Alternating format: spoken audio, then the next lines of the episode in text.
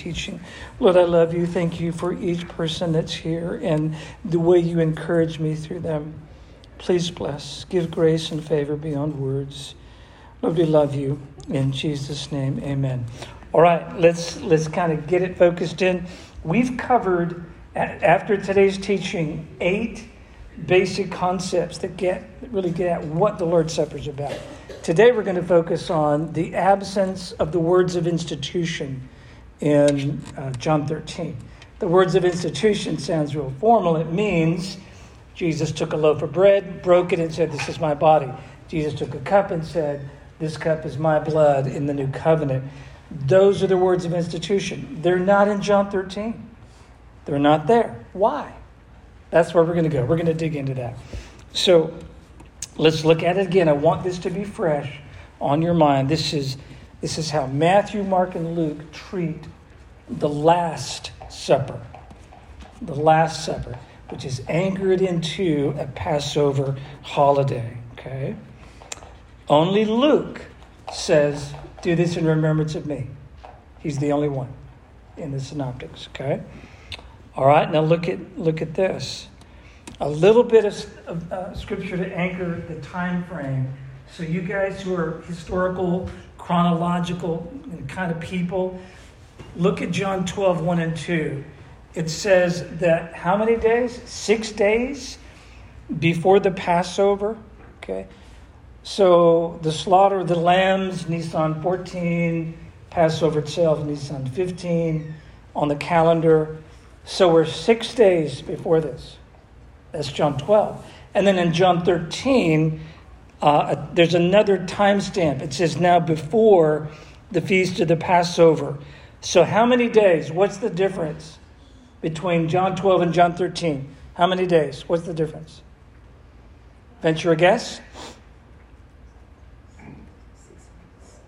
Anybody? I don't really say. It could be anything. It, it, could. Is it like five days? Is it four? So the only thing that we have, Joe, that helps us is John 18. It's the only thing we have, Patch. After these words, Jesus left with his disciples to cross the Kidron Valley, headed to the Garden of Gethsemane, where Judas would meet him. There'd be a betrayal, the kiss, and the thugs with torches, their version of a police force, will come for the arrest. He'll be, he'll be handcuffed, he'll be chained, and they will take him off in the evening where there will be a series of illegal trials prior to the conviction, uh, the conviction and the crucifixion on Friday. All right. So it pushes it kind of pushes it right up against Passover. That's all we have. Make sense? All right. Look closely at this. Why does John's gospel not include a word about breaking of bread and the drinking of a cup? It's not there. Option number one the meal described in John 13 takes place prior to the day of preparation for the Passover, and therefore Jesus had no real reason to mention it the need for that will be the next night, the next meal. So it's a little bit early. Jesus had no real need to talk about it, okay? Uh, the Last Supper meal would take place the next day. John 12, etc., etc. Okay? That's possible. And why is John silent? Next interpretation John intentionally leaves out the words of institution because the church is ritualizing materializing and misusing the Lord's Supper. And John emphasizes that it's the Spirit and the words of Jesus that actually give life. That's a pretty big deal. Okay? Were things being abused in John in uh, Corinth? Absolutely. You know, John or uh, uh, 1 Corinthians 10 11 make it very, very clear that there was abuse of the Lord's Supper. Is it possible there was abuse in other churches Paul started? Absolutely. Absolutely. So a trend possibly has started, something that was good and healthy and beautiful and simple. Hey, y'all, we're, we're going to the Greelands tonight and we're going to do the Passover at the Greelands house tonight. It's a potluck, everybody bring your stuff. And something that was sacred morphed into something exclusive, arrogant, and abusive, shaming the poor against the rich, this kind of stuff. So, is that why John says nothing about it? He's offering a corrective. He's saying, guys, you're way off track. You think it's about the bread and the wine, don't you? No, no. It's the words. Can anybody quote John 6 63? John 6 63, anybody? You got it? Close. It's right after that, though, but you're spot on, Andrea. It's the Spirit that gives life, the flesh profits nothing. The words that I say to you are spirit and are life. All right? So is, is John offering a corrective? That's option two.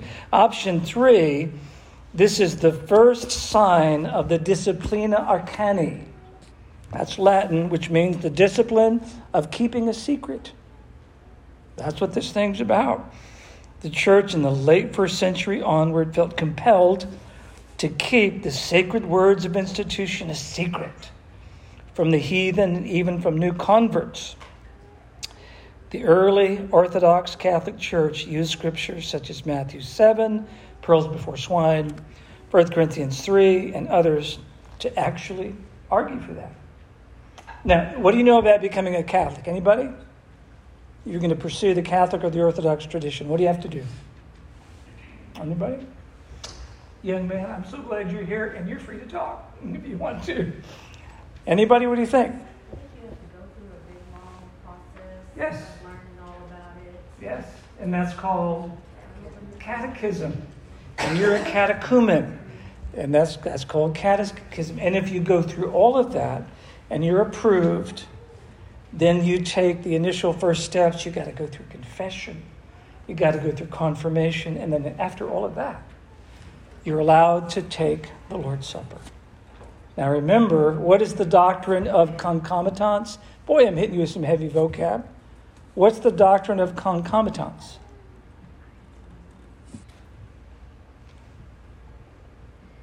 Why is it that the Catholic Church does not give you the wine? They only give you the wafer. Because they think that the wine isn't necessary for as part of the Eucharist, and their excuse is that they don't want to spill it. It's sacred. They don't spill it, it's too sacred, and you're a commoner anyway. So, yeah, so this idea is that if he's 100% present in the bread, then you don't need the wine. He's already, you got them all, right? So, um, so that's that doctrine. Okay, so you, yeah, secrets. By the way, um, does anybody know anything about the Masons? Now, if there's a Mason in the house today, I don't know it. All right, so and I know I know little to nothing about Masonry, but are they a secretive organization? A little bit of a nod, a little bit, yeah. yeah, yeah, yeah. No, I was, I was a, Oh, Bruce, I knew it. I was in DeMolay. Okay, I was a junior. you're a junior. I see. So. I've since separated. Yeah, and does anybody know why the Jehovah's Witnesses don't have windows? Oh, these deep religious secrets that nobody knows about. So, so this this is a real thing. The discipline, the disciplina arcani, it's real, and and because we think, you know, you just don't share the deep, deep sacred things of God with a non-believer. And so, did that start to happen? Is that why John? uh, says nothing about the Lord's Supper and uh, the words of institution. So, is John's gospel written late, Jay? In comparison to the synoptics? Yes. the answer is yes. It's very late. Okay, all right. Option four the teachings of Jesus are more important than the Lord's Supper. Period. The teachings of Jesus are more important than the Lord. Good answer, Alan. just say Jesus and it works every time. What do you think? The teachings of Jesus are just simply more important. Hmm. Last one. Here's your heavy hitter. John is describing the same meal in Matthew, Mark, Luke. Okay. But he intentionally replaces the words of institution with washing of feet.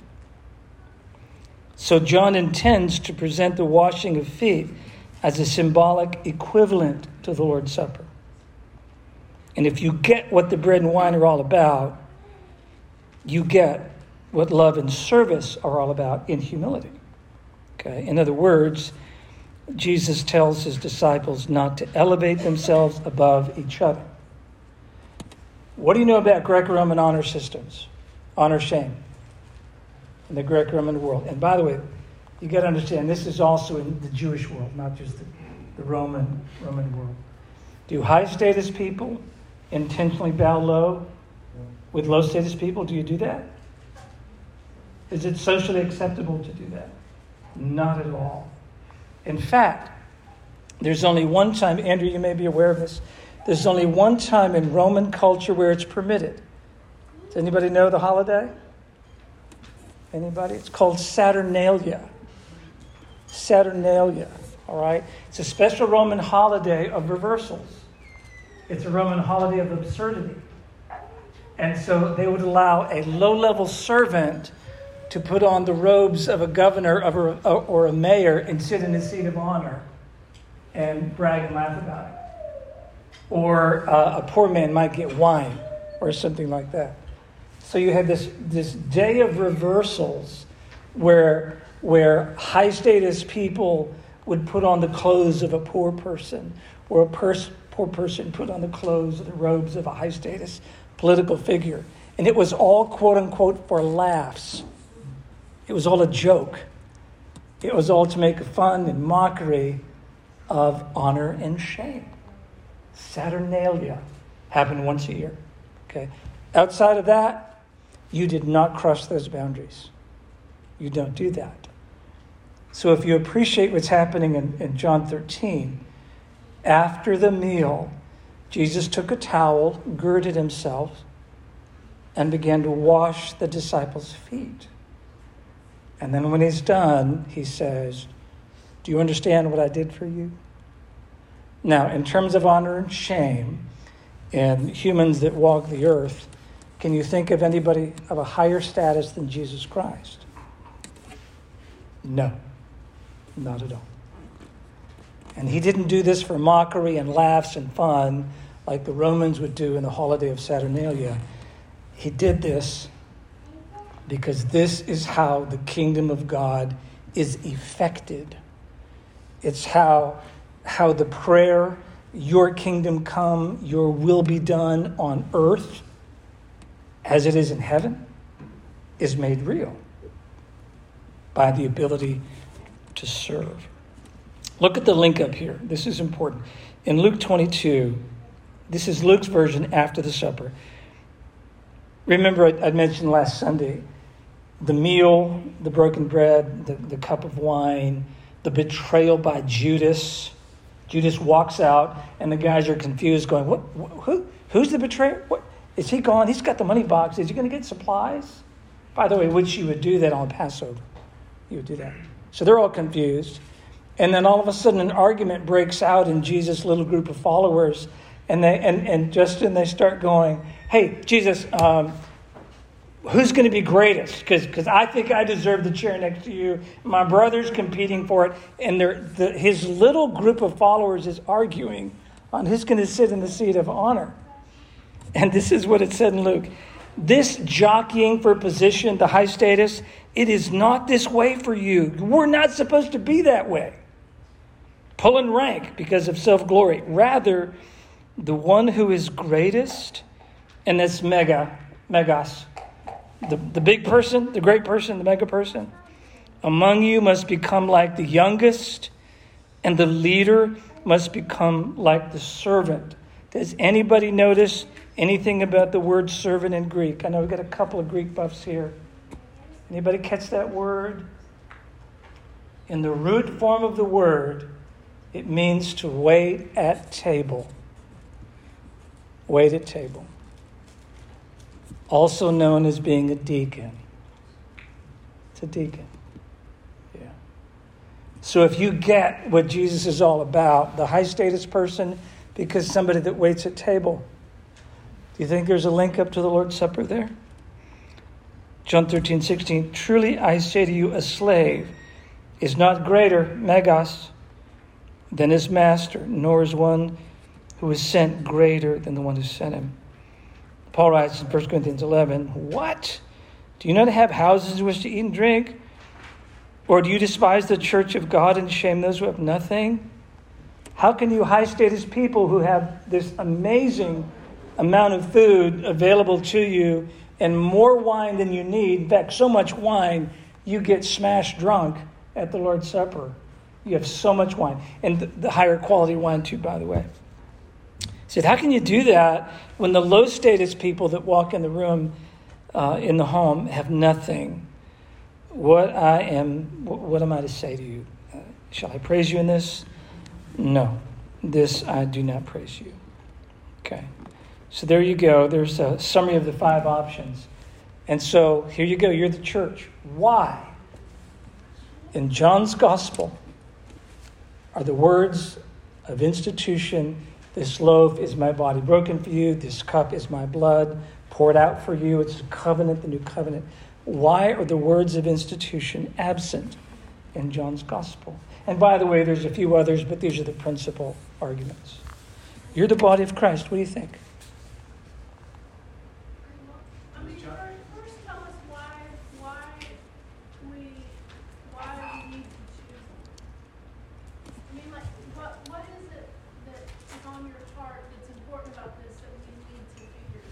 Okay? First, the, the question that leads to that answer is this Is the Lord's Supper important? Of all the important things in the church, how important is it? Does it rank as the top? Yeah, yeah. Baptism, uh, well, the gospel, right? Baptism, Lord's Supper. What else would you say? These are the these are the critical structural things that make up the church, the church. Is the Lord's Supper one of those things? We would say yes, yes, of course. So, all right, if that's true, and it is, then John's silence is a really curious thing. In other words, it really can't be ignored. So that leads to the question why? Why? You already know the answer, I think. At least you already know. If you know me, you know what I think the answer is. So, what do you think? Which interpretation represents the greatest plausibility, theological integrity, and why John is silent?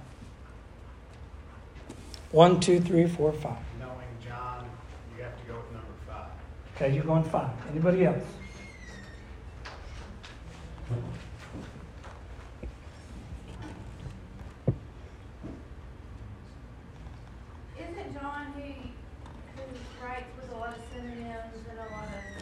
Lots. Okay, so that makes more sense.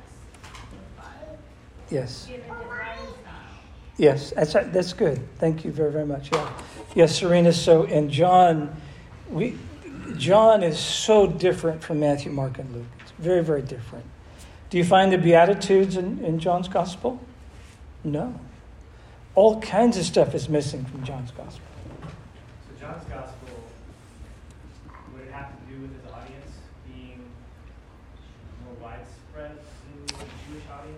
That's actually one of the arguments I didn't include, Patch, which simply says they already knew about it.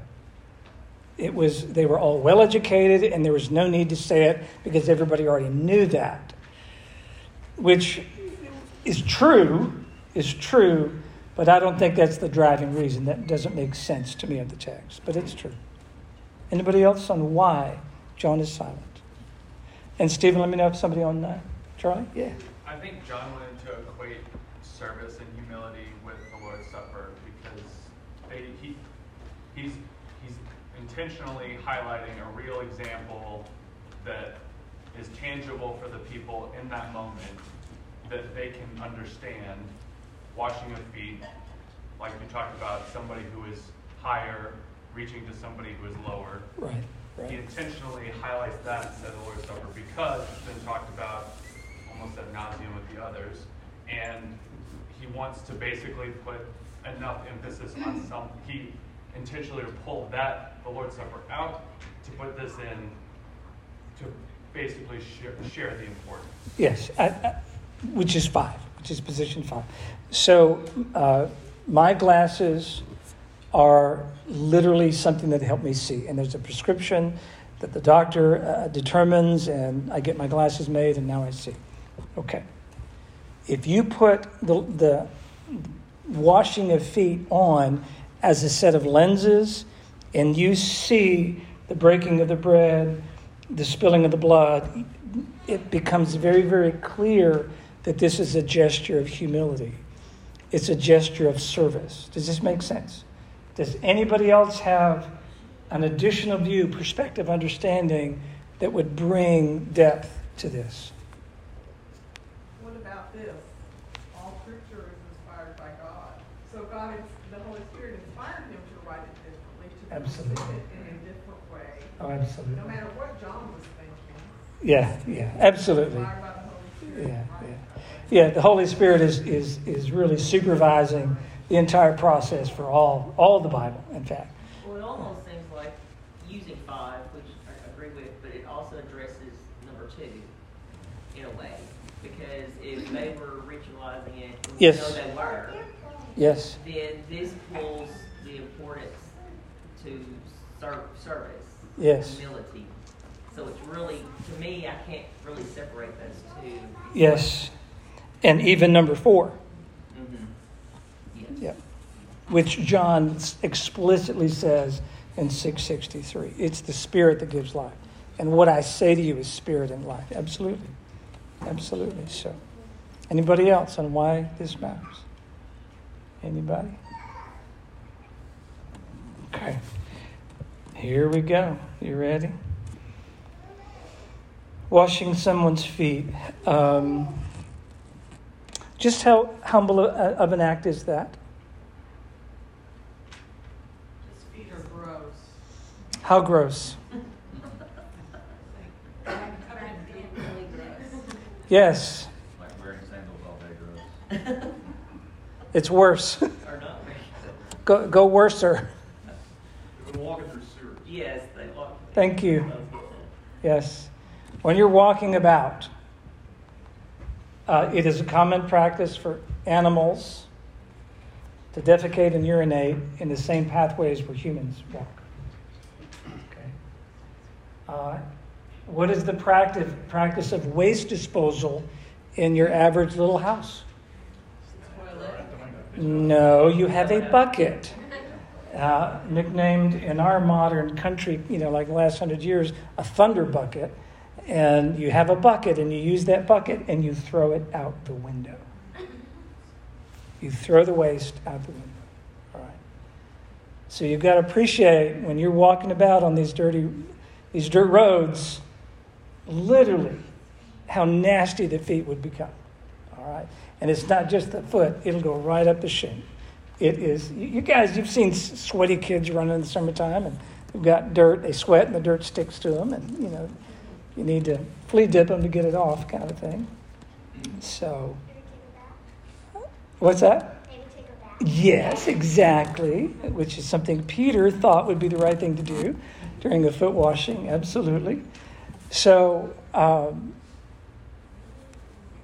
so offensive was this task that if available, a non Jew would be hired by Jews to do it at the house. That's how bad it was, right? And so for Jesus, how do you describe Jesus? Pure, holy, uh, brilliant, the best of the best, magnificent, the day star of the morning, the way, the truth, and the life, the Lamb that takes the way, the sin of the world, the sinless one. How do you describe Jesus? Waymaker. What's that? Waymaker. The waymaker. Yes. Yes. And he made a way for us. That's the good news, right? That he would stoop so low to wash the feet of the 12 disciples who were there, and in all likelihood, there were several others as well, not just the 12. And so this is what the scripture says. Verse 12, John 13. when he had washed their feet and taken his garments and reclined at the table again, he said to them, Do you know what I have done for you? You call me teacher and Lord, and you are correct, for so I am. But if I, the Lord and the teacher, washed your feet, you also ought to wash one another's feet. For I gave you an example, so that you also would do just as I did for you. Truly, truly, I say to you, a slave is not greater than his master, nor is one who is sent greater than the one who sent him. If you know these things, you are blessed if you do them. John 15. This is my commandment that you love one another just as I have loved you. Greater love has no one than this that a person will lay down his life for his friends. If you, or you are my friends, if you do what I command you. No longer do I call you slaves, for the slave does not know what his master is doing, but I have called you friends, because all things that I have heard from my Father I have made known to you. There's no disciplina arcani on that one, is there? No keeping secrets, huh?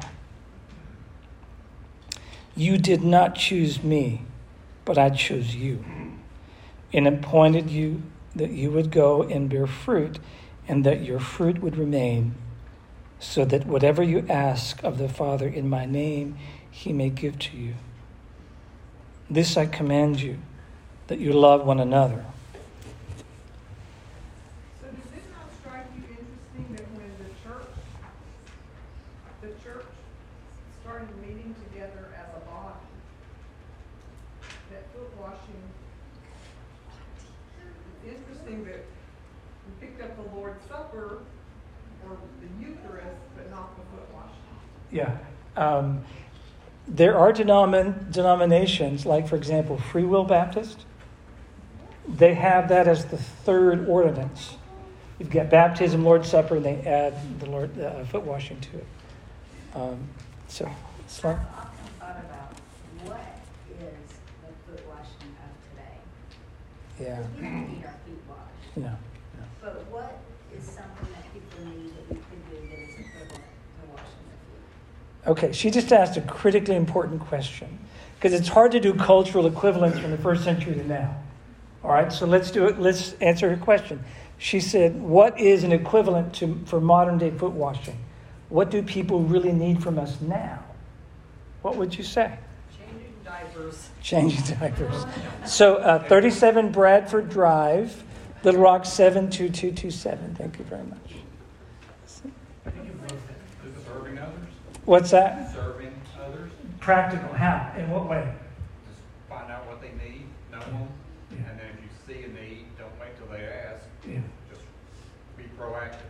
Got it. Got it. Uh, Patrick. I would just say to expand on that, doing the things that are the garbage of service, of, of service. Yeah. I mean, it's really easy to essentially virtue signal and do things that are public, you know, giving somebody money or doing something like the Pharisees would do, like doing it publicly, but taking out somebody's garbage, literally taking out somebody's garbage or changing a diaper, or doing something that is Yeah. considered not only visibly disgusting, but also something that nobody else would think of beyond the person that needs that. Yeah. So, Let's make it real practical. If I said to you, Hi, I'm uh, the directional executive super pastor of Christ Church. Okay. And I need help. I need two things.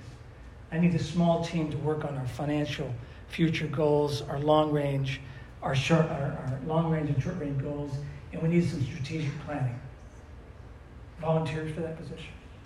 The other need is I need someone to come at around 8 o'clock on Sunday morning and scrub the urinals and clean the toilets and replace the toilet paper rolls and make sure the refilled soapy thingy is full and the hand towel thingies are put in correctly, by the way, not backwards, because you know what happens. and, and can you please sweep up and vacuum, please?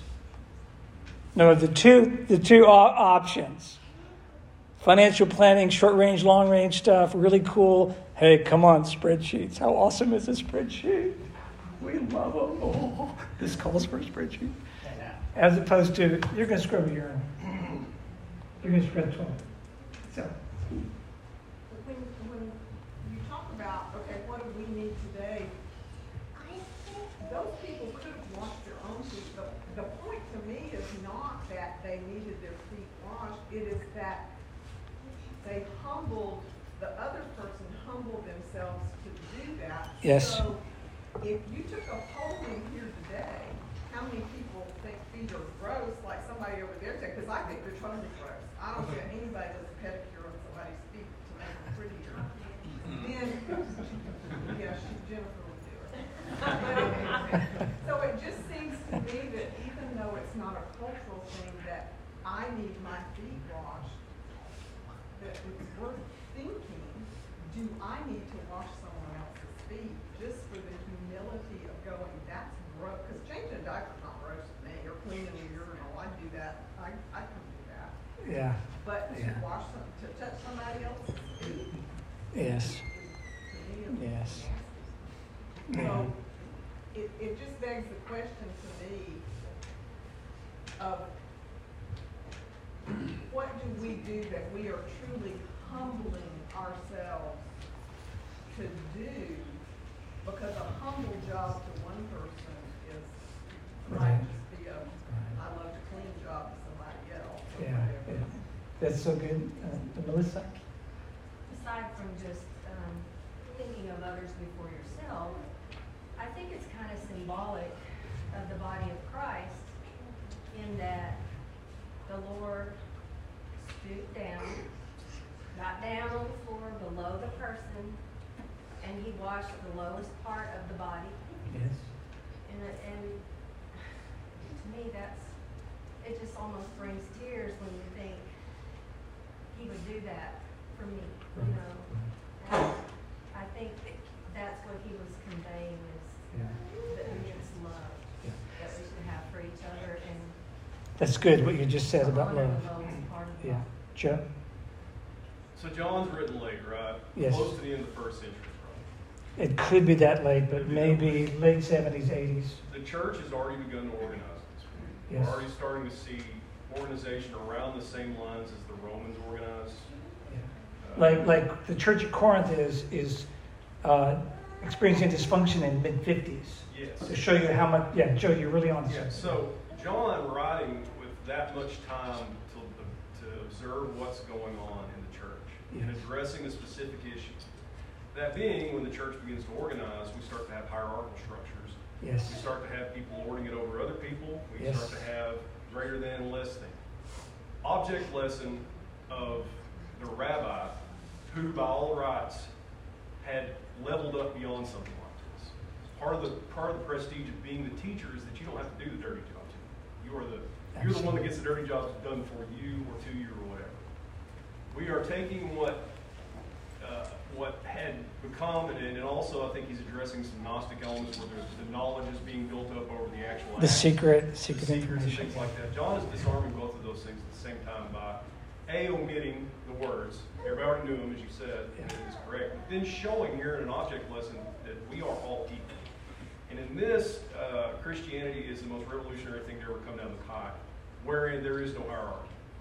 Nobody's better than anybody else, and everybody is good enough. And Yeah, show which is that- absurd in this culture. Yes, absolutely absurd. Really still absurd today if you think about it. We like to think we're cultured, but not, not so much. To show you this, it's not a matter of, well, we should be washing people's feet. That's not the point. The point is that our Supreme Lord and the highest uh, master within our belief set stooped down to do the ugliest, dirtiest job because it needed to be done. Yeah. That's what this thing's about. Yeah. You, it's not a matter of what he did, it's a matter of why he did what he did. Yeah. This I do for you. Now you go do likewise. Because later on he's going to say they're going to know you by what? Yeah. Not your knowledge, not your ability to do miracles, by your love. Yes, And that was yes. John's thing. Talk Yes. about love all the time. That's all they ever talk about. To the point that people beg him to talk about something else, I think. Uh, John 15, 17. He ties it off again. This is the commandment that you love one another. I think it was Stephen or someone. Someone else have a hand raised? Quick story. I was doing some ministry in Tennessee, and, and I mean in the backwoods mountains of Tennessee, and I'm not kidding.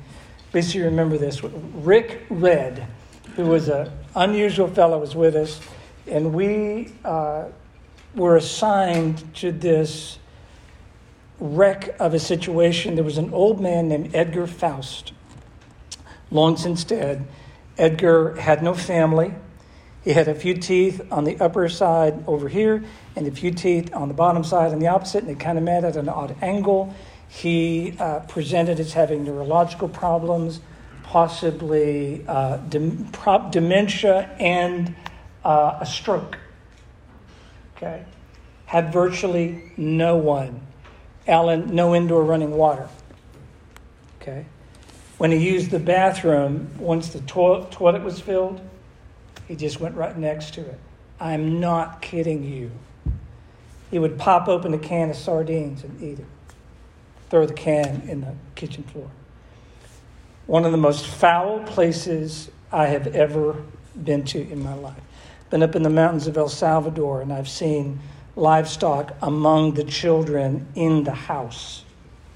Okay, seen all that stuff. Edgar Faust, the worst situation I've ever been in. And we brought in a big, a big trailer. It wasn't a gooseneck, but it was a big trailer. And we literally used shovels and picks and rakes and cleaned, I don't know how many commercial grade uh, chainsaws and the big, uh, the big bushwhacking uh, weed eater deals, and literally mowed the place down so that you can actually see the house. Okay. Uh, people, it was nasty and the smell was nasty. Do you understand? Can you see it? Okay. Now, I want you all to jump in on this question. Describe the glory of heaven. Glorious. Glorious, yes? What's that? Pristine, The opposite of what you just described. the opposite of what I just described. Keep going. How else would you describe heaven? Streets of gold. Streets of gold, Shiny, shiny, beautiful, Rich. rich, colorful. luxu- colorful. By the way, in my office, uh, a dear, dear friend of ours, Dr. Marcine McVeigh, uh, brought me uh, a chunk of lapis lazuli from Afghanistan when she was finishing up her tour of duty over there. Gorgeous blue and gold. It's just unbelievable. And can you imagine that's one of the stones used in the foundation and the, and the, the gates to the holy city? Can you imagine? Keep going. What else is heaven like? Right. bright. Do they need lights? Like these kind of lights? No. Yeah. Scott is like. Can you imagine the brightness of it all? Anybody God. else? What's that? God. God is there? Yes. Absolutely. Jesus. Smells good. What's that? It, it smells better? Is that what- Smells good. Yes, yes, smells good, yes. Pleasant, everything. Everything. I mean, it's, it's really kind of indescribable, right? Can you imagine? Yeah. Okay, can you appreciate something? Jenna? Edie said nobody needs a pedicure. Nobody needs a pedicure in heaven. Exactly. Everything is all fair. Yes, everything's fair and just and right. It's amazing. Now, can you imagine that Jesus, when Paul writes in Philippians 2, who was in the form of God, decided to take on the form of a man? What kind of form of man? What does Paul say? What? A servant.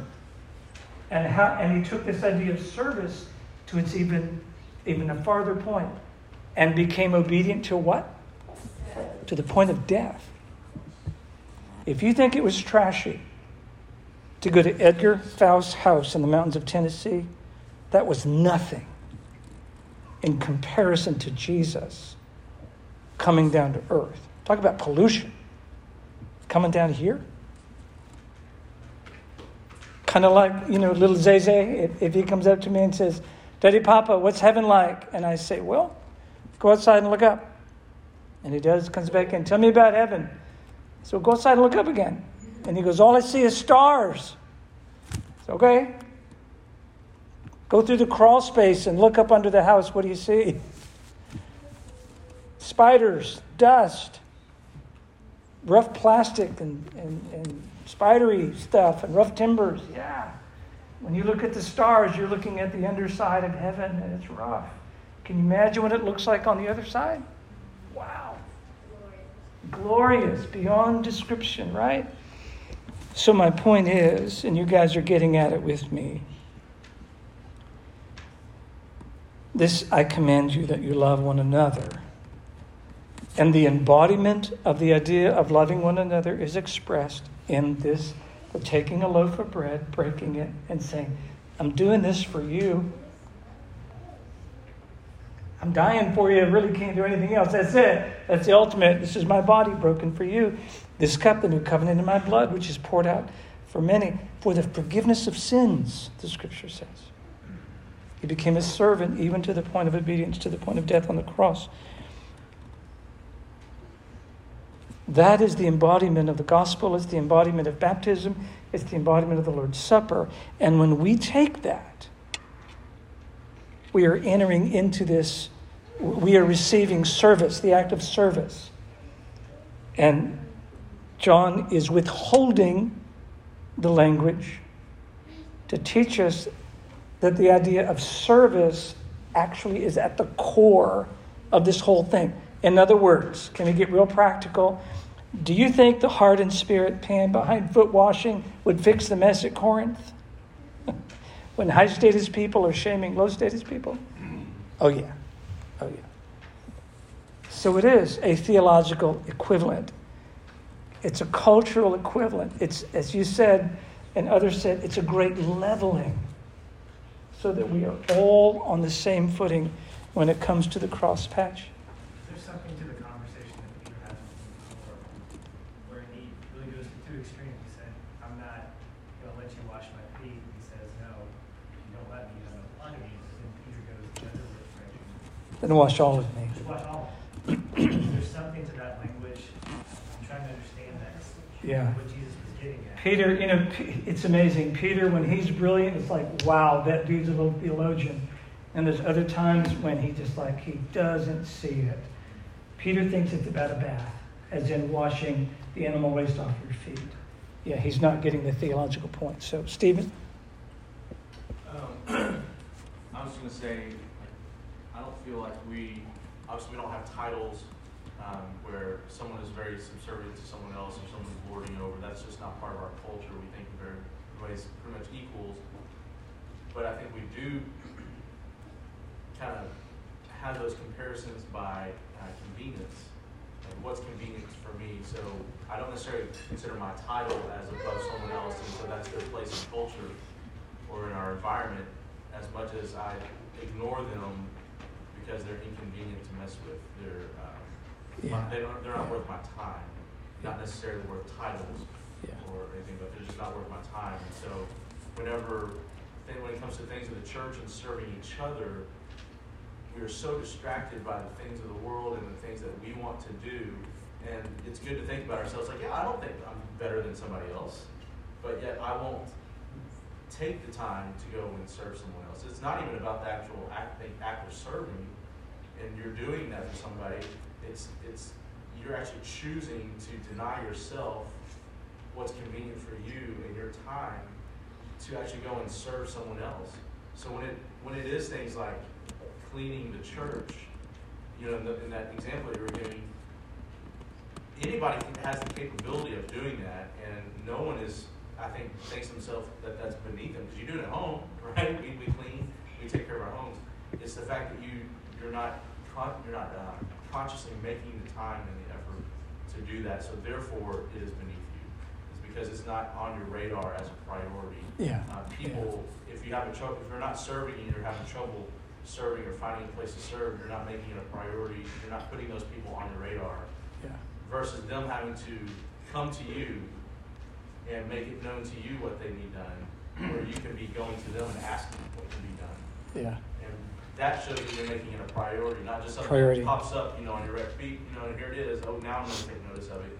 It's Yeah. a searching out and a going and finding out what people need, because that's truly denying yourself and your time and your resources. Yeah. To go and find the need versus waiting for it to pop up. That is so good. What would you say if, if there was a counseling situation where I've got a couple in my office and their marriage is literally holding on by a thread, and one of the spouses is bawling, and the other spouse uh, keeps checking their phone? What do you think, Angela? I think that's awful. One person's not invested at all. Yeah, yeah, yeah. Just tell them to go home. Yeah, sometimes uh, this thing right here is far more important than human relationships, Stephen. That's good. So, okay, uh, one point of practicality. If we could move this idea of foot washing and service and genuine love and move it to our marriages and our parent child relationships, what would happen? Or what are some practical ways that that would be played out? For moms and dads to wash the feet of the kids, the kids, the parents, etc. What do you think? Yeah, yeah, humbling. Yeah. What else? Somebody else. I can speak out of my failure, yesterday. Uh, started foot washing was laying down your life for someone. I, honestly, the biggest, the biggest obstacle I face in laying down my life for other people is I just don't want, I just don't want to feel distressed. And so, you know, somebody snips at me, snip, snip. And then within fifteen minutes, I uh, turned around and found someone else to bite my head off of, right? So the laying down of the life, honestly, the biggest difference for me would just be willing to, to take, be willing to take on the suffering that other people put on us, that we, just the little friction things that we can. Yeah, that's good, Andrew. Yeah, absolutely. Absolutely. This is good, Andrew. Thank you. Because you just spoke on behalf of all of us. You know that, don't you? Thank you. You really did. Um, okay. Alan. The, the process that y'all went through in Tennessee with this guy. Right. You know, cleaning and everything, and humbling of yourself, did it change him? No. No. Yeah. But we did it anyway. I think he went to a nursing home not not too much later. It was bad. It was really bad. So, yeah. Why why do we need to win? The human competitive spirit. Why do we need to win? What do you think? Why is that so important? Why is it not okay to lose? And I'm talking about the Super Bowl because you know I'm not about that, but but in the normal ins and out of life. What, Ego. ego? Yeah, pride, sure. Accomplishment. Accomplishment, yeah. Validation, Validation, yeah, absolutely. a sense of control. A se- Who said that? And absolutely. And why is control important?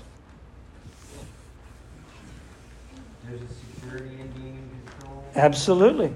And the absence of control means risk and danger. And so, can't handle that one. And I love what he said about, did it change him? And you said no. No. And I see that in the church a lot, in, in general, not, you Yeah. know, just Yeah. the church, the body of Christ, where people say, well, I don't know why you're gonna invest in them because they're not gonna change. Well, Yeah, but it changes you. yeah, yeah. That's It- good. It, it strengthens your relationship with the Lord because the outcome is not to fix that person, Yeah. it's to show the love of Christ. That's so good. By the way, uh, you know, you're at the stop sign or the intersection, and there's that guy with a little cardboard. And you look at him and you're like, mm, man, he's just working the streets. I know it. He's probably making four, five, six hundred dollars a day.